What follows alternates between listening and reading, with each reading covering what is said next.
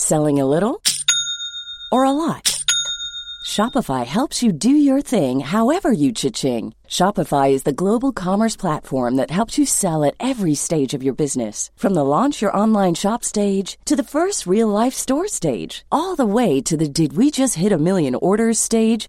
Shopify is there to help you grow. Shopify helps you turn browsers into buyers with the internet's best converting checkout. 36% better on average compared to other leading commerce platforms because businesses that grow grow with Shopify. Get a $1 per month trial period at shopify.com/work. shopify.com/work. Why do people go bald? Why are baboons' bums red? What's a light year? Why do leaves go brown in the autumn? Why do monkeys like bananas? Why do some things glow in the Why do dark? animals not understand you? Why do my receipts fade after a year? Don't know the answer? Ask the Naked Scientists. Hello and welcome to this week's Ask the Naked Scientists with me, Sue Marchant, and Dave Ansell.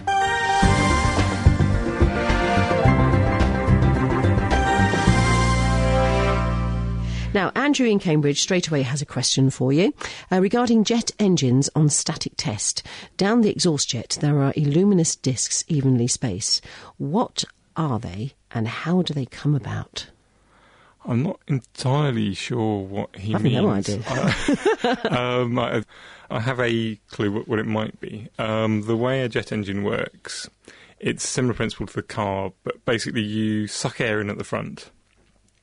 Um, and then you compress it. Um, you put it through. Um, basically, you have a big spinning turbine, and you have a load of vanes on that turbine. Basically, big fans, and the air gets sucked in and su- deeper into the engine and compressed. And it gets to a nice high pressure. You inject fuel, you burn it, um, and that gets very, hot. When you heat up a gas, it expands. So it tries to expand a lot. Um, it's easier for it to get out the back than the front, although there are turbine blades in the back. Um, they're set at a much less steep angle, so it's much easier for the gas to escape out the back. Rushing out the back um, pushes basically um, the jet engine effectively is pushing the air backwards. Um, so the air pushes the um, engine forwards and pushes the plane along.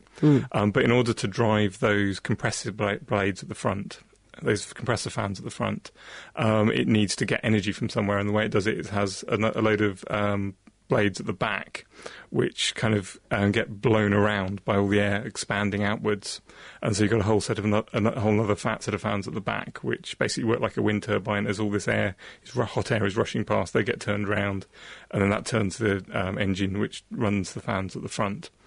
Um, one thing the disc could be is these fans at the back. They're spinning at huge numbers, thousands and thousands of RPM, so they just look a blur. So you might be seeing red hot blades spinning around incredibly fast. Those are one things which the set of concentric discs could be. Um, otherwise, basically everything in the back of an engine is going to be very, very hot, so it's going to be glowing red hot. Um, and so basically any circular thing inside the engine is going to look like a red hot disc. Um, and then with modern jet engines, um, the actual the, the big fan you see at the front isn't aren't these compression fans. The axle, which is being spun by all this hot air expanding, then basically drives a, a propeller on the front, which drags lots and lots of air around the outside um, and moves lots of air slowly, which is more efficient than moving a small amount of air fast. And so you you'll see the sort of big uh, outside part of the engine, and the inner bit will be very red hot with the concentric discs. But I'm without seeing a picture. I can't be any more precise than that. I'm afraid. Hmm, all right, thank you, Andrew. and thank you, Dr. Dave. Ralph in Stanford, Dr. Dave, says it's puzzled him over the last couple of days having a chat on the phone, put it down, and nine times out of ten it'll ring again for no apparent reason, but no one is there. Why is this? That is a really spooky thing. I've had that happen to me before. What do you reckon? Um, quite often the um, phone calls where you pick them up and there's nobody there are actually um, companies who are trying to sell things to you. Hmm. Because what they do is they have a because they want to keep the people who are doing the talking in the call center busy all the time. They don't want them sitting around all that ten seconds while they try and phone someone up and then they don't answer. So what they do instead is they get a computer to phone people up and then um, phone lots of people up, and then as, as soon as they answer, they try and connect them to somebody who's an operator who's trying then tries to sell you something. I know, it's so irritating. It's very irritating. Uh, Particularly for elderly people who maybe Yeah. have a trouble to get to the phone and, you know, then they worry. Yeah, Yeah, it's and, wrong. Should be and stopped. then basically, then what happens is that they um, phone up too many people. They don't have anyone to answer answer it, and it goes quiet. It's a horrible. It's not a nice practice, but I, it's probably what it is. Um, why it's always off. I mean, they're probably phoning you at times when they think you're likely to be in, which is probably when other people are phoning you as well. And you can take yourself off registers like that, can't you? Somewhere. Yes, I think you have there, to There is call a register you can call, Yeah. which should stop all the reputable ones phoning you. Yeah, up. I think you have to ask your phone provider about that. Right, I hope that's answered your question, Ralph, and um, I know it is irritating, it really is. Mike in Colchester says, um, We know why we have a good, healthy head of hair, um, but what's the point of under underarm hair and pubic hair in the modern person? Why hasn't it gone during the process evolution? Now, Mike, what a great question, because Davey's quite, you're quite a hairy person, aren't you? I'm quite hairy. I'm pleased to say I'm not, but where are you going with that one?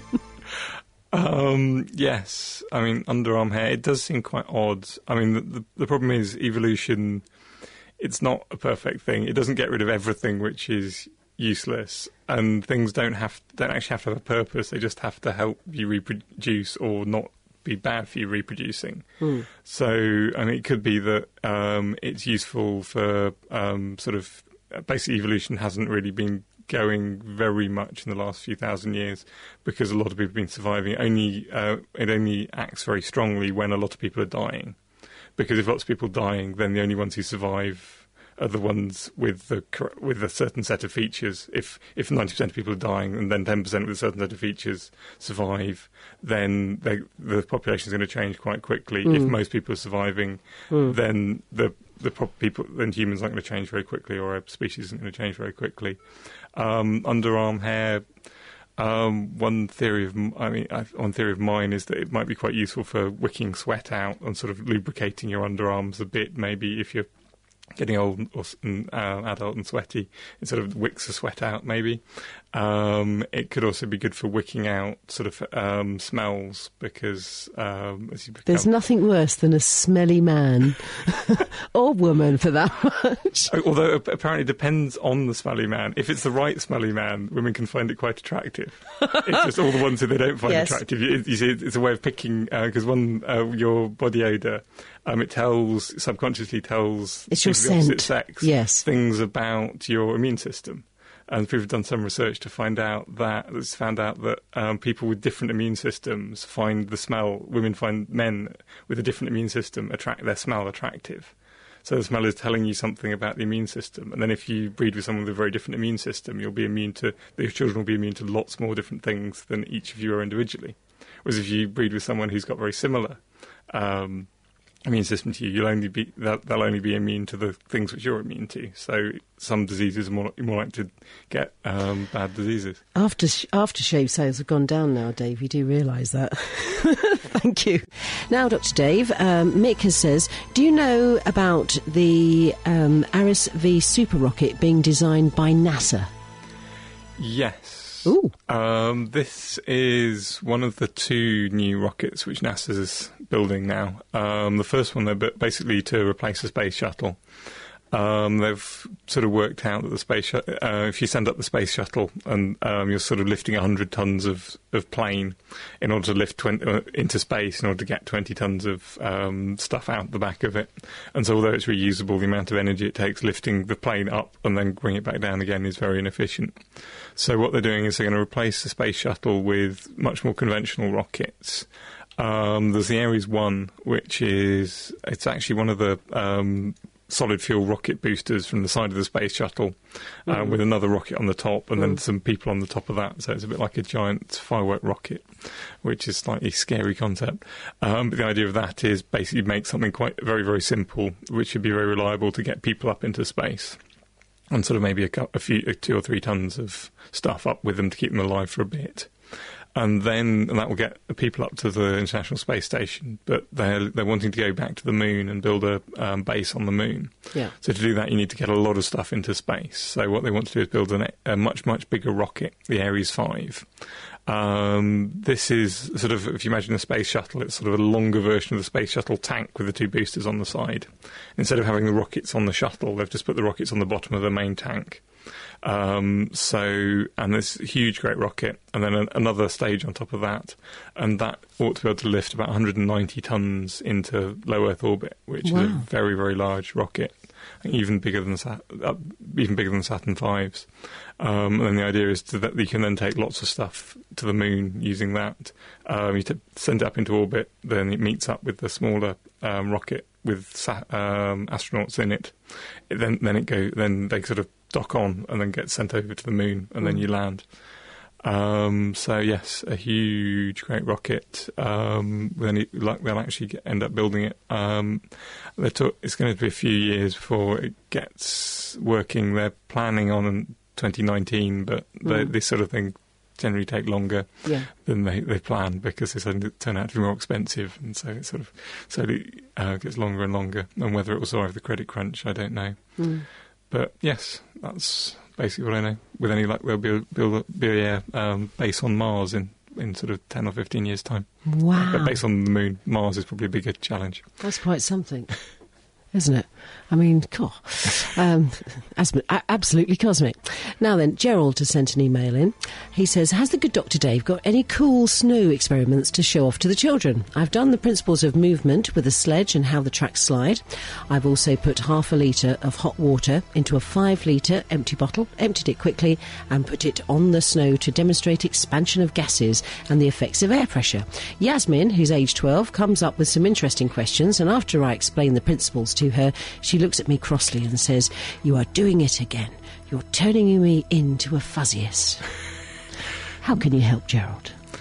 I'm not sure I can help with the physicist. Um, but one experiment which is quite nice is if, uh, and it sort of explains why everyone's throwing so- salt on the road all the time, um, is Well, if you, if you get some snow, put it in a container, get a thermometer, it'll probably be around about zero degrees centigrade. If you then throw some salt in, what happens is that it forces the ice to melt. Yeah. Um, but ice melting takes a large amount of energy because ice is uh, a solid. It's locked together with lots of strong bonds, lots of strong hydrogen bonds. In order for it to melt, you've got to melt all these bonds, which takes a huge amount of energy. And so when you throw on the salt, it melts the ice, but that energy's got to come from somewhere. And where it comes from is by cooling down the ice and the water which you've produced. And so if you throw um, salt onto ice or snow, you can quite easily get the temperature down to minus 18, minus 20.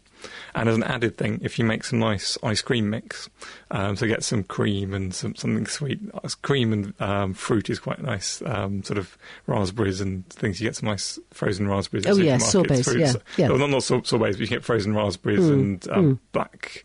Um, sort blueberries and things, kind blueberries, of yes, nice yeah. frozen um, fruit. Make, warm that up, mix that in with some sugar, and then if you put that in a container, surround it by snow, bit of, bit of that in the container, surround it by snow, throw some salt on the snow. The snow will get fr- get colder down to maybe minus 18. That will freeze the cream and your ice cream. Wow. That's how they used to make ice cream before they invented fridges. They'd get ice, add salt, which um, reduces the melting point, forces it to melt, sucks sucks energy from everywhere it can see, sucks energy from your cream and your sugar, and it freezes and turns into ice cream. If you're enjoying Ask the Naked Scientist, then you might like to check out The Naked Scientist, our regular roundup of the world's best science. Each week we take a look at the latest science news, talk to top researchers working at the coalface of discovery, and also get our hands dirty with a science experiment that you can join in with too. So make it a date and prepare to strip down science on the web at nakedscientist.com slash podcast. Um, can you tell me if you can see the space shuttle docking on the International Space Station in the next few days as it launches today? That's from Mal in Norwich, Dave. Um, it will certainly be docking. Um, in order, I mean, you can see the space station if um, with the naked eye as it passes over, um, but it's about um, 400 kilometres away and it's a couple hundred metres across, so it's quite a big object. So, and in full sunlight, that then that reflects sunlight onto you, and you can see a bright object, but you can't see any detail with it.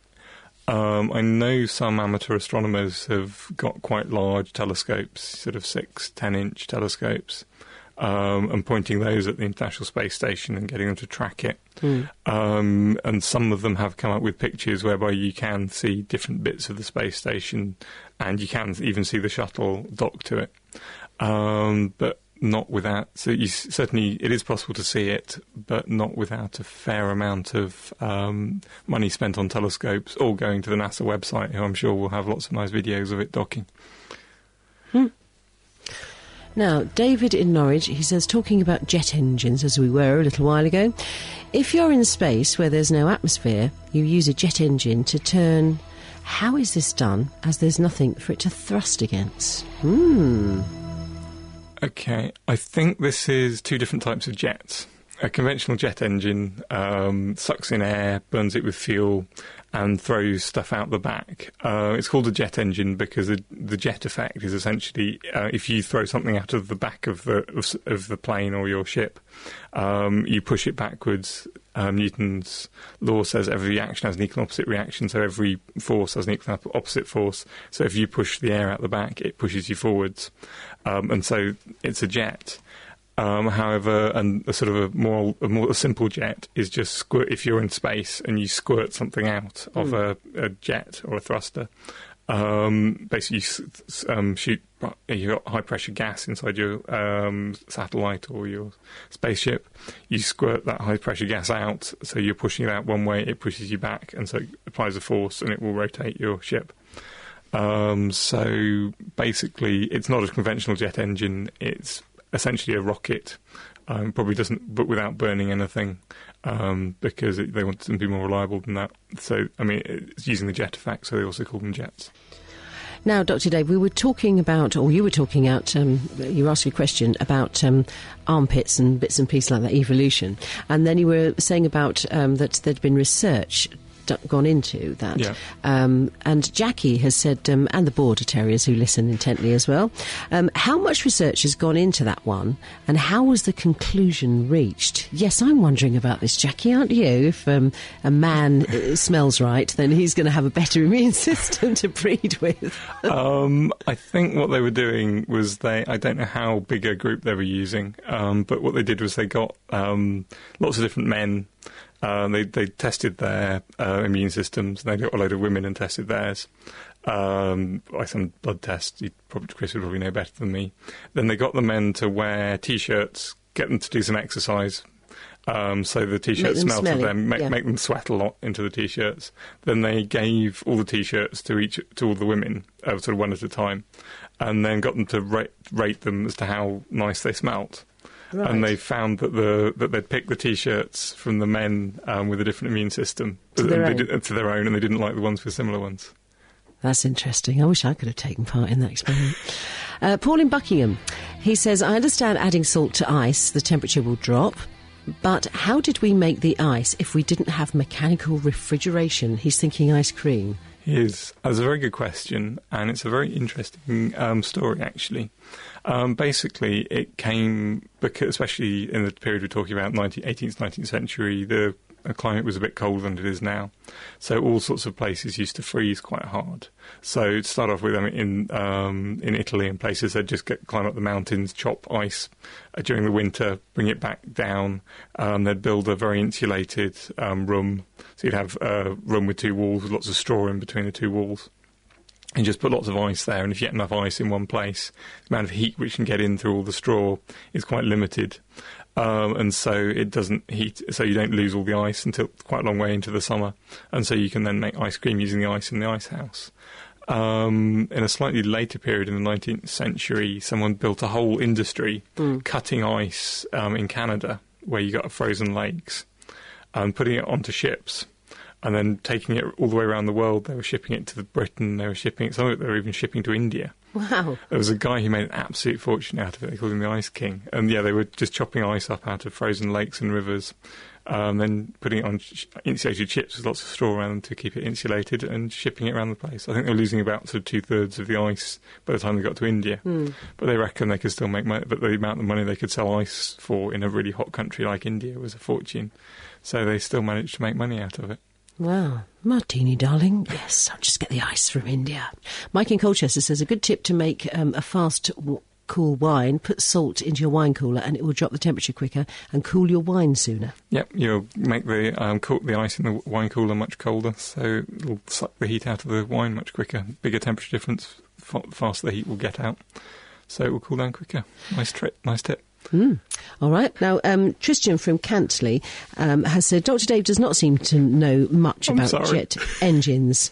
The luminous discs referred to are probably the standing shock waves you see when a jet engine is running on afterburner. Fuel is injected into the exhaust gas, giving more expansion and more power, but inefficiently. Secondly, jet engines do not push on the air, they eject air at high speed, giving equal and opposite reaction. Stand on ice and throw a kilogram weight in one direction, and you will slide the other.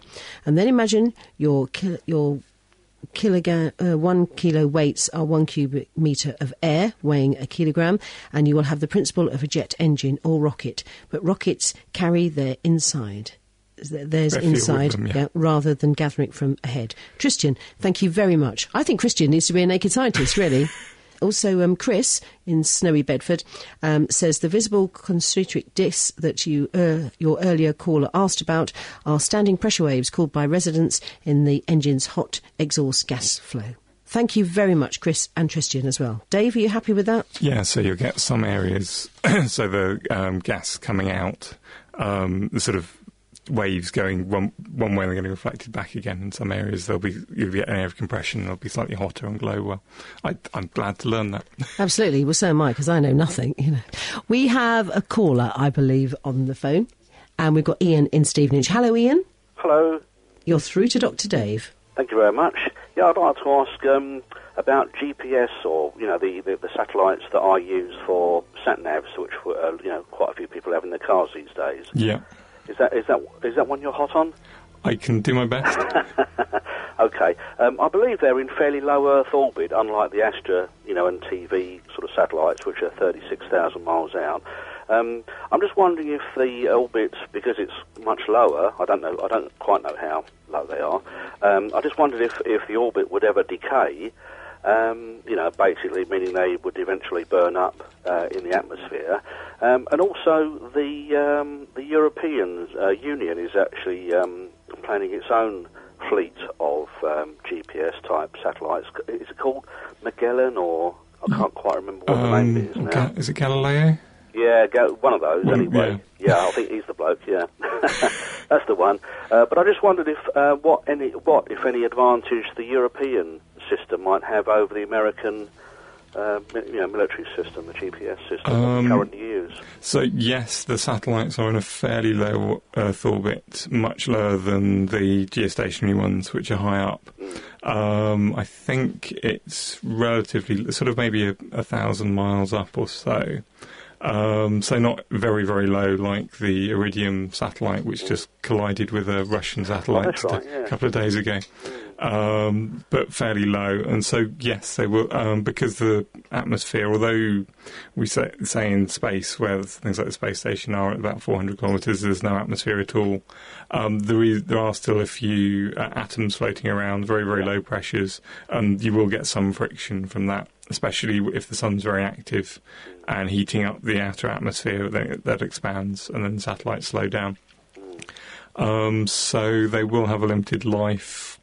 It's probably at that sort of altitude. It's probably more limited by the length of time that the thrusters on the satellite have enough fuel. These little jets which keep the um, satellite in position. Hydrazine. Um, yeah, they quite often use hydrazine, which um, which I think it's sort of so reactive that it breaks down. They, I think they heat it up and then it breaks down into hydrogen and nitrogen of its own accord, or possibly hydrogen and ammonia. I, not, it breaks up of its own accord um, and produces a lot of extra thrust. Um, and when that runs out, uh, they need to keep doing that to keep them in, in the right position.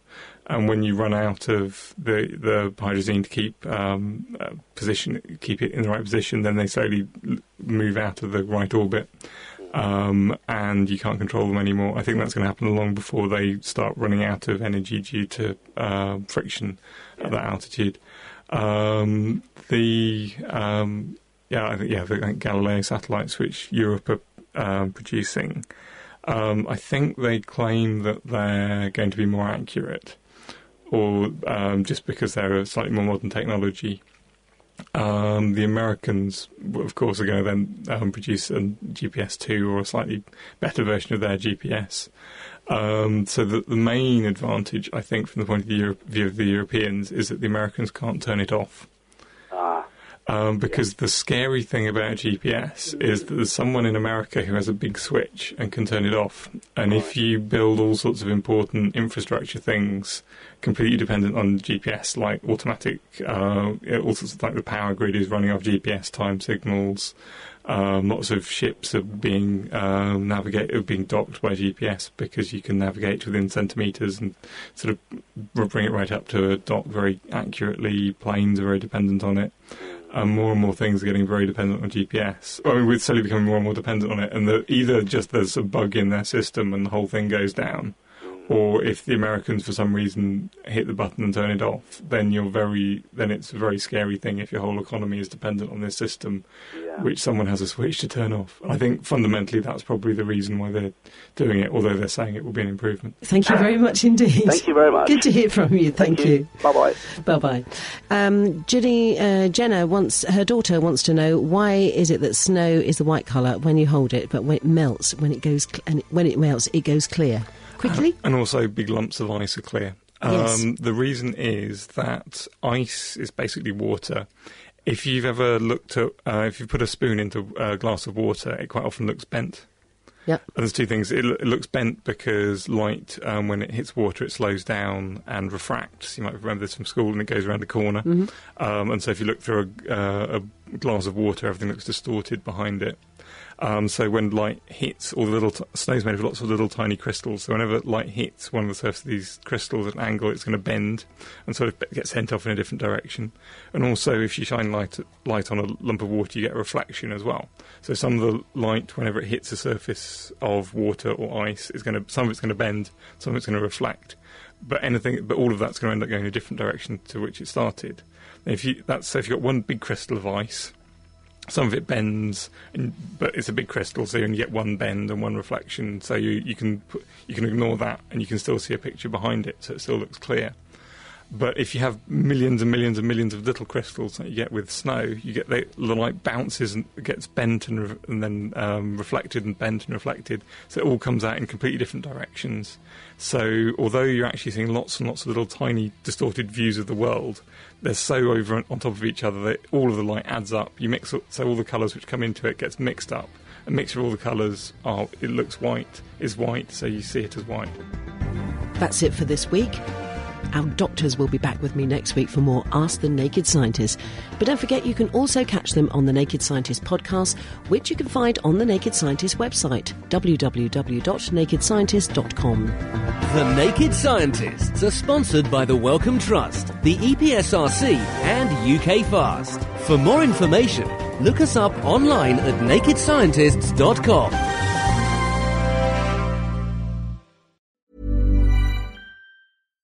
Thinking about your next career move in research and development? Then it's time to make your move to the UK. The nation that's investing 20 billion pounds in R&D over the next 2 years. The nation that's home to 4 of the world's top research universities. The nation where great talent comes together. Visit gov.uk forward slash great talent to see how you can work, live, and move to the UK.